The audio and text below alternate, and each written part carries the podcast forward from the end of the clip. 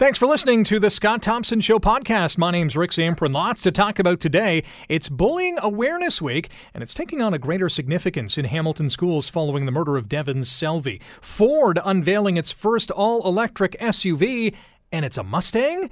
And Global News chief meteorologist Anthony Farnell has unleashed his winter forecast, and it's looking a little bleak. Today on the Scott Thompson Show on 900 CHML. This is an important week in uh, Hamilton education. It's Bullying Awareness Week, and it's uh, understandably and rightfully so taking a greater significance in Hamilton schools following the stabbing death of Devon Selvey last month. As we all know, uh, the 14 year old was stabbed outside his high school. Uh, and mother, his mother says, uh, you know, he had been bullied since the first day of school. Bullying was a factor in this case. Well, the Hamilton Wentworth uh, District School Board has a number of initiatives planned for students, uh, parents, and staff this week. So let's uh, get the latest, greatest on what's happening here. Uh, Manny Figueredo is the Director of Education at the Hamilton Wentworth District School Board and joins us now on the Scott Thompson Show. Manny, how are you today? I'm doing well. How are you? Not too bad. Uh, uh, we know that you joined Bill Kelly earlier on uh, in the day, and thanks for doing that. Uh, this is uh, more or less a different audience, we wanted to get this important topic out to them as well. So, what, what's going on this week? What do we have planned?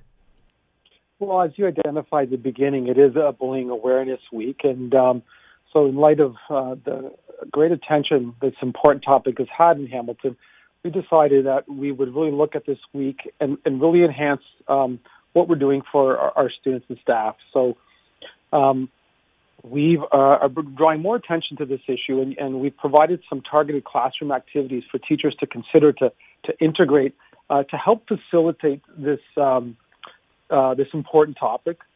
We've also provided um, some. Uh, we've we've rebranded again our, our, our, app. We know the importance of students having an opportunity to anonymously report situations of, of bullying.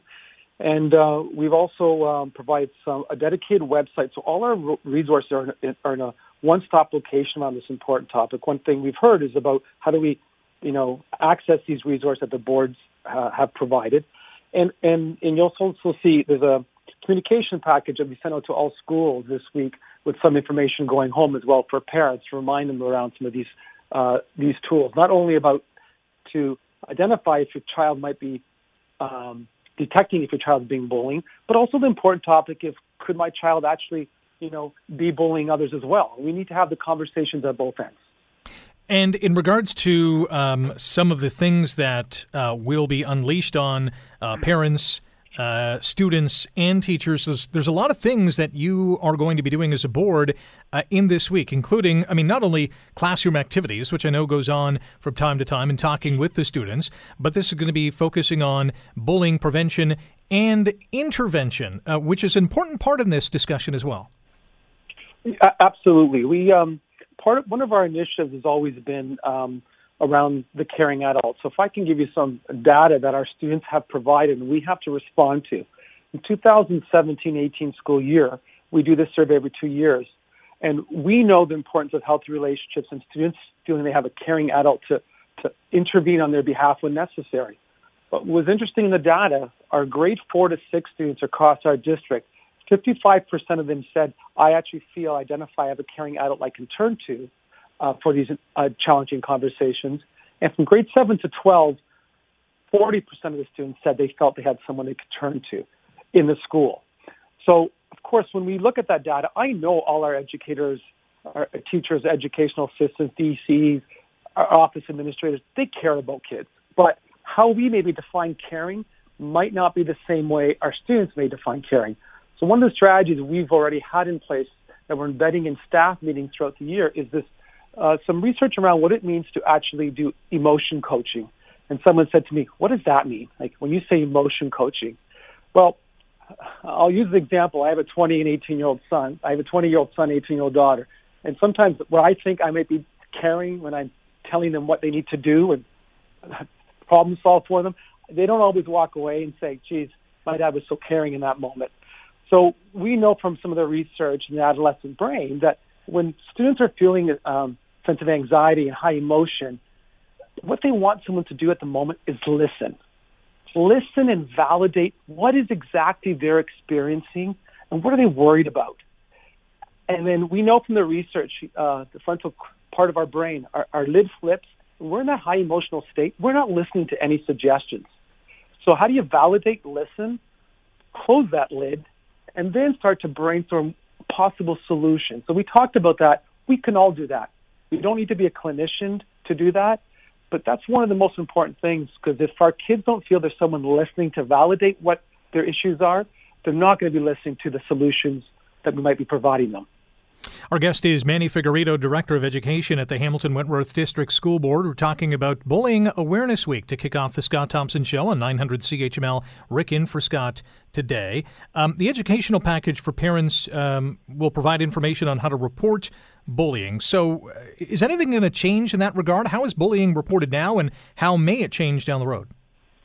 So, part of the package will show um, that there's multiple ways students can report. And what we're sending home is a reminder. There's an app that we've we have. Uh, it's called HWDSB Helps, and it's an anonymous app. It's reminding parents uh, and children that they can download this anonymous app, and that anonymous app allows them to report via email, uh, via text, or via phone call. So, as staff change in our district and we have new students coming in and out of our system, we thought it's important that everyone will get this magnet to go home to remind people around that there is a tool. However, we also encourage people, you know, the face to face is always an, an opportunity uh, there to report and to uh, and then so our our staff can also try to respond. But um, we're also going to be encouraging some learning around what it means to be, you know, a bystander. The research is pretty astonishing that about 75% of people throughout their lifetime actually report that they've been bullied. 90% of the times when a student is bullied, there's usually a classmate or peer present. And the research says about 57% of the time, if someone intervenes in the moment, um, more than half of these incidents just disappear and the bullying stops. So, how do you sort of um, respond in a safe way in the moment as adults? But also, how do we empower our students that when they see something um, where a child or a colleague or a student classmate is feeling um, mistreated or bullied, how do we help them intervene in, in a safe way? So those are some of the things we're reminding uh, throughout the activities this week. Do we know why there is a, a, disconnect in terms of you know when a bullying incident happens and another student either witnesses it or intervenes and it's not reported? Is it the fact that they don't want to be a quote unquote rat? Uh, they they don't maybe they feel that they'll get in trouble. Uh, where's the disconnect there? Do we know? Well, I, I think you've identified a few of them there, Rick. Um, you know, I, I talk to parents and even myself as a parent sometimes saying, you know, you, you have to be the voice of others, but how many times do we say, mind your own business, be safe, I don't want you to get hurt or involved? Um, so how do you encourage students to do that? I think another way is to what's make, made it more complex is the, the online world we live in.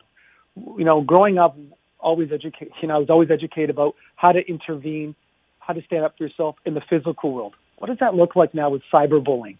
A lot of these issues that occur that that make their way into classrooms and schools that our educators are dealing with have happened in the cyber world from something that happened on a weekend to an evening event. And to, and the complexity of that is very challenging because um, kids who are feeling uh, you know how many likes they have or don't have or how they're being bullied online has a huge impact on their well-being. So and we don't always have access to all that information. So it is, it is becoming a lot more complex but I can tell you, uh, when we can engage some of the leaders in our school, uh, the students who do have voice and who have uh, some power and privilege, if they step forward, um, it's amazing how the other kids will step forward. And we've seen examples when students have said, "Okay, enough is enough. We're going to take an active role." And we're and we're gonna we're gonna call it out when we see it in, in a respectful way and make sure our adults are there to support us. It makes a difference. We only have a couple minutes left with Manny Figueredo, Director of Education at the Hamilton Wentworth District School Board, here on the Scott Thompson Show on 900 CHML. Rick in for Scott today. We're talking about uh, Bullying Awareness Week. I'm all about measurables. I love statistics, but I want to see how they're measured. So, at the end of the day, after this week, maybe even after this school year, what are the measurables that are going to tell us that this approach, this new policy, this revamped uh, uh, initiative is going to translate into fewer bullying or at least fewer reported bullying incidents because those are the only ones we know about. What are some of the measurables you're hoping to see? Well, here's one measurable, uh, sort of contrary to what you just said. I'm actually hoping that as a result of this campaign this week and the bullying prevention awareness, that we're actually going to see more students stepping up and actually reporting it. When you draw more attention to an issue, what you tend to see is more people talking about it, reporting it. Um, but one of the lagging measures I'm hoping to see around the caring adult is our student survey was, uh, will be done again this March, March of, of 2020. And I'm hoping to see that that percentage of number of students who say, I actually identified um, a caring adult will increase from the results of two years ago. Because one of the, what the research comes back to over and over is that when students have positive relationships in their life, caring adults, they're less likely to be victims of bullying. And I know there's a three member panel looking at this entire issue as well. How's that panel going to uh, uh, input or, or, or affect what's going on this week and, and for the rest of the school year? So yeah, so that panel, we're, we're actually really excited about that panel. Um, there'll be arm's length the from the board, but they're to uh, they've just been approved by the board of trustees a week ago. Um, they're going to be meeting then, and there'll be a communication plan in December in terms of how will they engage to listen to stakeholders. So the mandate from our board of trustees is that they're going to listen and have face-to-face engagement opportunities and online for parents to state um, how things have been working in terms of reporting, responding, prevention, intervention. Also, they need to speak to our students. Our students are going to be key in telling us what's working, what's not working, and why. And they're going to also be speaking to our, our staff and our key community partners who work with us. The expectation is those uh, recommendations will come to the board in May. But Rick, I, I really believe that the recommendations will be tri-level. When I say that, there are going to be some things that we can do better as a board, but I also believe there's going to be some recommendations there because bullying is a community issue. What are some things we as a community and families and parents have to take on as well as, as we deal with this important issue?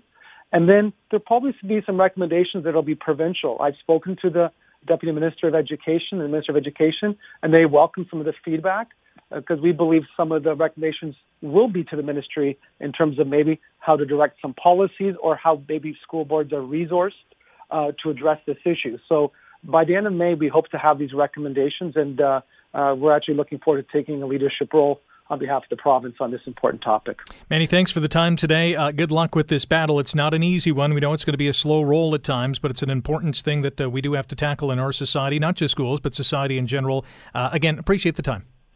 Thank you very much. You're listening to the Scott Thompson Show podcast on 900 CHML. Ford has unveiled its first all electric SUV, and it's rubbed me the wrong way. And I'll tell you why just before we bring in our next guest here. What is the most iconic muscle car in the history of humankind? Well, to me, it's the Ford Mustang. I once owned a Ford Mustang at an 89 Mustang LX, two door hatch, gray paint, red interior, phenomenal car. And now, Ford is making an all electric SUV and it's a Mustang. They are taking the most iconic muscle car and making it into a family friendly, economically, environmentally friendly vehicle. I guess it's just the life and times that we live in right now. Well, let's bring in our next guest. He's an automotive journalist extraordinaire. His name is Jim Kenzie, and he joins us now on the Scott Thompson Show. Jim, how are you? Hey, Rick. Well, I'm I'm as uh, uh, outraged as you are. I, I jotted a few notes down before we came on the air, and I my first line was Mustang name taken in vain. yeah, exactly. And, and, I'm glad you feel this way. And I had the feeling that you were going to feel this way because uh, to me, Mustang means muscle car and don't mess with it. Exactly. And uh, that's only one of the many things wrong with this whole project. Um, the thing I keep asking people who are big fans of electric cars a two part question. Part one how much gasoline do we burn every year? Part two, where are we getting that much electricity? It simply does not exist. If it did exist, how are we getting it to the people who need it? if you're the only guy on your block with an electric Mustang or a Tesla or pick one, you're fine. We found out in Toronto about five or six years ago what happens, how robust our electrical infrastructure is. One ice storm made the city black for six days. Let's plug 400,000 cars into that every night and see what happens. Not to mention the cost of which to yeah. do so. The, the, point is, the city burns to the ground, and uh, we simply don't have the electric infrastructure. The other issue that nobody seems to want to talk about is, well, I'll ask you the question. Here, I'm asking you the question for a mm-hmm. change. What percentage of the pollution in our country is caused by automobiles? Uh, I'll just throw a number out there. I'll say uh, 30%. 11%, according wow. to Environment Canada, the official tree huggers of the federal government. 11%. So if tomorrow every car in the country were powered by the sheer might of Elon Musk's ego, and if we could harness that, we'd be in good shape, 89% of the problem would still be here. What are we doing about um, cement manufacture, which is right up there, by the way? Agriculture, they're both in the 30 35% range. Those are the big killers. Cars simply aren't the problem. And they're getting better every year because as the 15 year old car is eventually scrapped and replaced with a newer one, the newer one's 10 times, 100 times cleaner than the one it's replacing.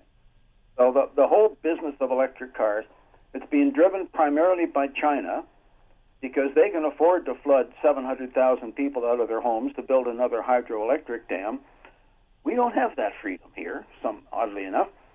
And even in China, the guy that spearheaded the, the Chinese move to electric cars has said the long term future is hydrogen fuel cells, which is anybody who has an engineering background, as I happen to have, uh, understands that that's the only long term solution. Hydrogen is eventually going to be the answer. So uh, this whole thing is just they're trying to capitalize on a couple of of media uh, darlings here, the Mustang, for all the reasons you just mentioned, and this whole business of battery powered cars. Uh, they're they're claiming a 475 kilometer range, which is pretty good in the summer. If you're not climbing hills and you don't have your heater on, which you wouldn't in the summer, in the wintertime here in Canada, you're not going to get 475 kilometers. Whereas in my diesel Jetta, I'm going to get a thousand kilometers every day of the week. So um, yeah, it's um, they're, they're capitalizing on a, on a media-friendly hot topic uh, and bastardizing the name of Mustang in the process. So I'm with you on that 100%. So, why the rush to go electric from the automaker's standpoint if they know that, uh, you know, at the end of time, this is not, uh, you know, the be all and end all, even environmentally? Uh, you know, Oshawa has been impacted by this with the plant, the GM plant shut down there because they want to, uh, you know, uh, change course in terms of the, the type of vehicles they want to provide. What's the appeal? We don't see a mass amount of electric vehicles out there right now. Well, the, is, the interesting thing about the GM thing is that in that same announcement where they closed the, the Oshawa plant, they also announced the cancellation of the Volt, which was GM's electric car. Right. Well, it was a hybrid uh, electric, uh, but still. So they they're kind of playing both sides of the uh, of the deck at the same time on, on that one. Uh, again, China is the driver. China is now the largest car market in the world. And uh, the other issue we have worldwide is that our leaders are lawyers, not engineers. and that's because, again, it's, it's a personal thing with me. But still, they don't understand the technology. Uh, they don't understand the science uh, behind the automobile and how much cleaner the car has become. Uh, the biggest impact a car has on the environment is not the operation of it, it's the manufacture of it. And the longer you can make a car last, the better that is for the environment, which is why I'm a big proponent of diesel engines, which typically can get a, th- a million kilometers if they're properly maintained. And if you don't have to replace the car, that's the best thing you can do for the environment. We're chatting with automotive journalist Jim Kenzie here on the Scott Thompson Show on 900 CHML. Rick in for Scott today. Um, Ford Mustang all electric SUV. Who is that screaming to? Who's the target market? Well, that's a good question. I, I guess the uh, there, are other uh, manufacturers. So Mitsubishi has a, a, a partial hybrid electric uh, PH. I forget the terminology they use. Um, kind of the suburban mom who's maybe taking their kids to school, shopping back and forth, maybe going 100 kilometers a day tops um, in and out uh, of the city, and uh, who's somebody who needs or thinks they need the, the space. Um, you often see these massive SUVs with mom and one kid in the back seat. They could do that in a Miata, they big flipping truck. But um, that's the way the, the, the market's going. And that's another one of the ironies. Everybody's preaching fuel efficiency, but everybody wants massive, uh, you know, 3,000 kilogram trucks, um, which they don't need. But um, it's not a matter of what you need; it's a matter of what you want. Um, so they're, they're they're trying to target that um, that suburban uh, suburban shopping um, school run kind of family. Um, but that same family also wants to use that SUV to, uh, drive to uh, Winnipeg uh, for the family vacation. And that's going to be an eight hour stop every six hours or so to uh, recharge your batteries. So um, I, I, I frankly don't see it. I just don't quite understand where the market is. And of course, the cars, electric cars, simply won't sell without massive government subsidies which is another one of my favorite hobby horses. If I'm my taxes are paying for one seventh of that car, surely I get to drive it one day a week. That's only fair, right? Exactly. The Mustang name certainly has some great appeal. So instead of creating something new, the Ford whatever, uh, they're trying to capitalize on the Mustang brand, right? I don't know if it's going to work, but that's that's what I see from you know ten thousand feet up. Well, Lee Iacocca would be turning in his grave yeah. figure out what to turn it in for. Um, yeah, he he basically took a Ford Falcon, put a two-door body on it, and created the most iconic brand uh, in the automobile. But it's uh, it, it's a brand that I I'm really kind of disappointed that they're tinkering with. They want to build an electric uh, SUV, you go right ahead. But calling it a Mustang, that's uh, that just rubs me the wrong way as well. Just, exactly for the same reasons you mentioned. How do you think this is going to sell? Um, it'll be the same as any electric car. Um, if there's enough subsidies on it, there'll be a few people that will buy it. Electric cars, everybody likes to point to Norway, where they have 30% of the market. But of course, Norway, they call them the blue eyed Arabs in Norway, right? they take their North Sea oil, sell it to everybody else so they can pollute their local environment, and use the money to build electric infrastructure. Uh, and of course, in Norway, you either live in Oslo or you live in Bergen. You only have about 70 or 80 kilometers you can go without uh, packing a lunch. So, uh, and still, 70% of the market is not electric. And that's the other thing about electric cars. People are defining 25% as winning. 25% of cars are going to be electrified by 2025. Well, next week, if Hamilton scores 25 points, and Winnipeg scores 75 points. They're not giving the Grey Cup to the Tiger Cats. no, they're not. Just saying. So. One more point on this topic uh, Ford and GM have announced plans for all electric pickups that they hope will compete with uh, the traditional gas and diesel models. Uh, if you're a pickup truck driver, I'm not sure if you want to go the electric route. Just the stigma. Well, there's, there's that. Um, try selling an electric pickup to a, a rancher in, in Alberta um, I, I think that's going to be a, a bit of a tough sell. And that's, you know, my, my sister used to live in Calgary for many years, and she used to come east and say, people still drive cars here? Because out west, it's all trucks. And uh, again, I think they'll find, you know, a 10% share of the market um, because there's going to be a few people for whom the electric will make a certain amount of sense. But the, the Baker Electric went out of business in 1914 because of range and availability issues. And frankly, in 115 years, whatever it's been since, uh, I haven't seen a huge amount of change. Jim, appreciate the time. Always love reading your stuff, uh, whether it's online or in print, uh, Motoring TV, or one of the icons of that program. Really appreciate the time again today. My pleasure, Rick. Anytime. You're listening to the Scott Thompson Show podcast on 900 CHML. It's beginning to look a lot like Christmas. Toys in every store. Oh, too early, man. Just, just too, just a little too early. For in December, I can stomach this. But just like the Ford Mustang all electric SUV, No! Stop it. Yes, it is looking a little like Christmas, at least with the snow on the ground, and there is still plenty of that here in the Hamilton area thanks to that last winter storm that rushed through our region, impacted many across uh, southern Ontario. And, uh, well, it looks like, uh, well, we all know winter is coming. That is a fact. What the winter is going to look like remains to be seen. But we will get a ton of information coming up today with Global News Chief Meteorologist Anthony Farnell, who joins us on the program to talk about his winter forecast that's coming today. Anthony, how are you? Hey Scott, I'm uh, I'm doing pretty well. It's it's been a busy start to this season for sure. And you mentioned the snow. Um, it is uh, yeah still hanging on uh, over a week now after that that storm moved through. How do you compile a winter forecast? I mean, it's probably hard enough to do uh, winter forecasting day by day or week to week. Now we're looking months in advance. What goes into this?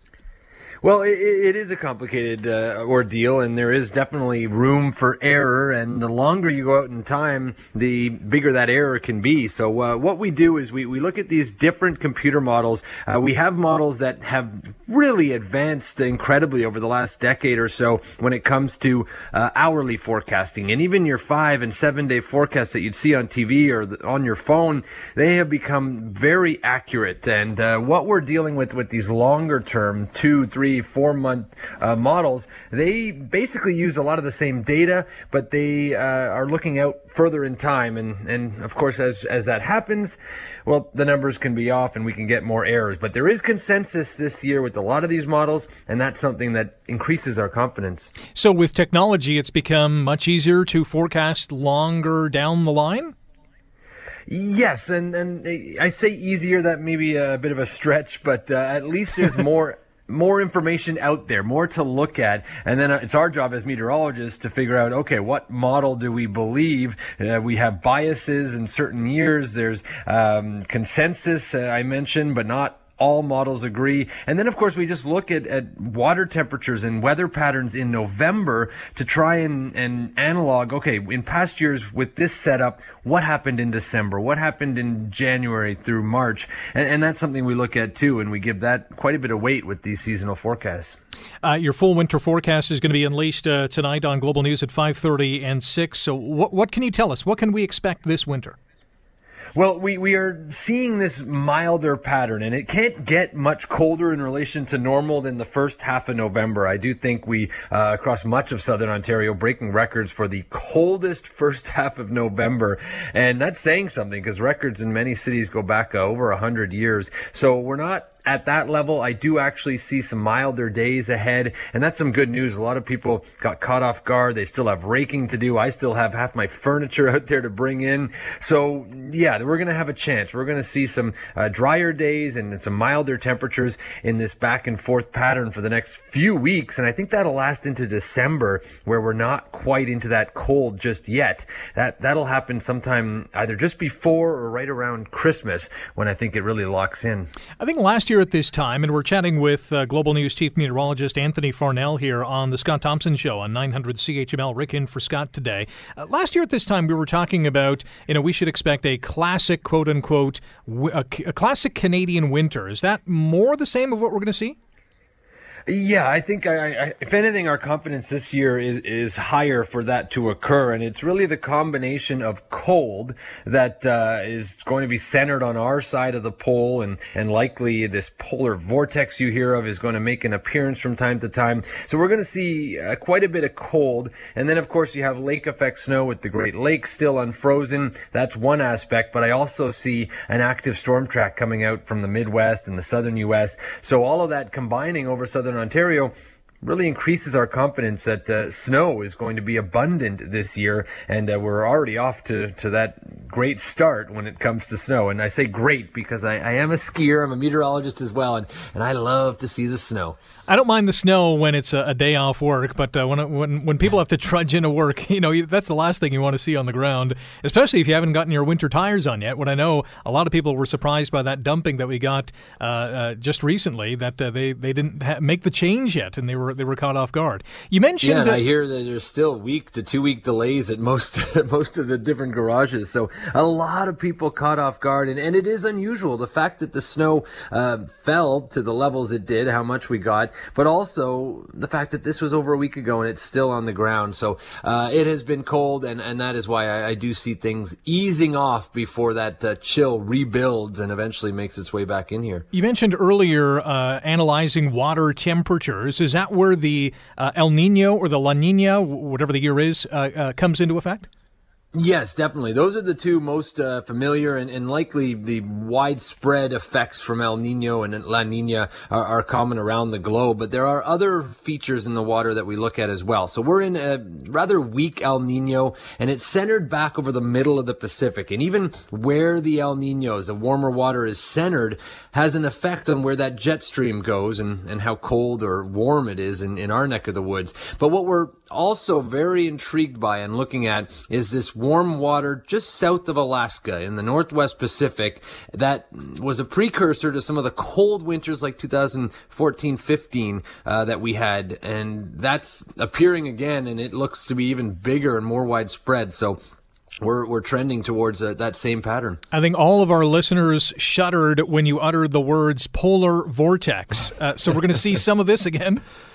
Yeah, and the polar vortex uh, is is it's kind of misleading because it, it is always around. It has been a weather term for for decades, and where it positions itself often dictates how much cold arrives. And um, what we are seeing, though, and this is something that, that I have noticed myself and, and many other meteorologists, is that with whether it be climate change or just where we are in this in this weather cycle, we're seeing more blocking, more of these locking in patterns that can lead to extremes, whether it be on the hot side or the cold side. And that polar vortex is kind of a byproduct of that when it goes further south than normal and then sticks around for a few days. And yeah, that, that is entirely possible, if not likely, this winter. How big of an impact and how tricky does forecasting get when the Great Lakes are involved? We're surrounded by these massive bodies of water, and they really can change how uh, our weather uh, changes from day to day or week to week.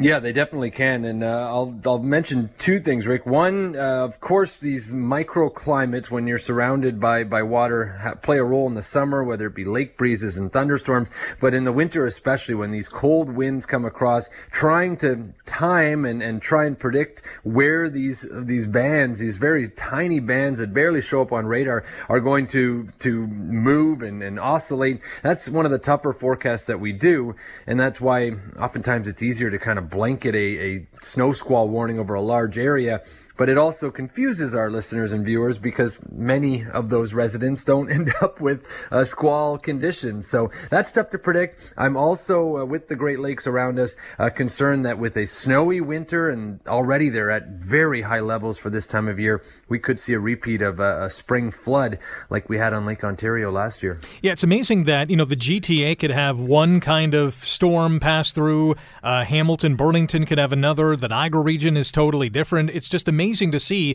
how the lake affects all of that.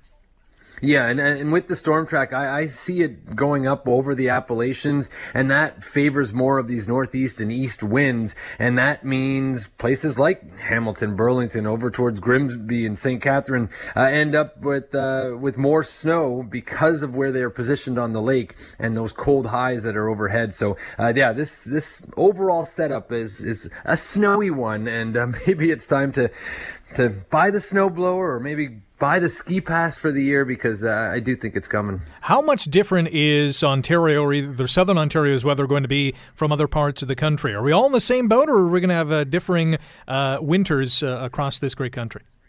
I, I, do see differing winters. I, I, think the cold will be widespread, especially centered around the Great Lakes, but extending back through at least the, the western prairies. So Manitoba, or the eastern prairies rather, Manitoba and maybe into Saskatchewan. Once you get to Alberta, there's a ridge that goes all the way up to Alaska for most of this winter, and that'll keep Alaska warm, maybe BC at or above normal with, with drier conditions, and then perhaps Chinook winds for, for places like Calgary and maybe Edmonton. So they're going to be milder and then once you get to Newfoundland, maybe milder, but in between, I do predict this to be quite a cold winter, and, and I have agreement with uh, with well Farmers Almanac, with the Weather Channel, Weather Network, and and a lot of the U.S. Uh, forecasters as well. So uh, everybody's zoning in on this winter, and and we can be wrong. I will I will be humbled by that, but I, I do think we're we're in the right direction with with the snow and cold that we've we've already had. We're all hoping that you're all wrong this year.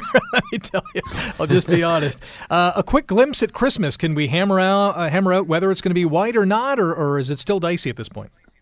Well, I I've never seen a a white Remembrance Day, so that was new for me. And uh, the fact that Christmas is still over a month away, uh, even all this mild air that I'm predicting the next few weeks, doesn't mean we're not going to see snow return. I do think the timing though is going to be difficult because it, it this pattern change that I see going to cold happens sometime mid to late December. So it'll be, uh, I guess the kids just got to stay tuned for that forecast because I'm not willing to predict that just yet. All right, we will hang on to that, and we'll look forward to that as well. And we'll also look forward to global news at 5:30 and 6, and we'll get uh, more details on your winter forecast. Anthony, appreciate the time as always today. All right, thanks a lot, Rick. Anthony Farnell, chief meteorologist, Global News, with his winter forecast, and yeah, it's going to be cold. It's going to be snowy. It's going to be polar vortexy. Come on, give us a break. Why can't we have one winter?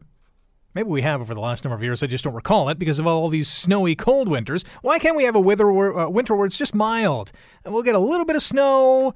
Maybe you know minus ten, minus fifteen being the coldest temperature of the winter season. Now that would be a winter to write home about.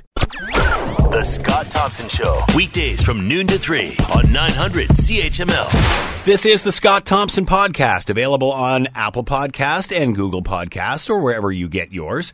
And don't forget to subscribe, rate, and review so you don't miss a thing. I'm Scott Thompson, and thanks for listening.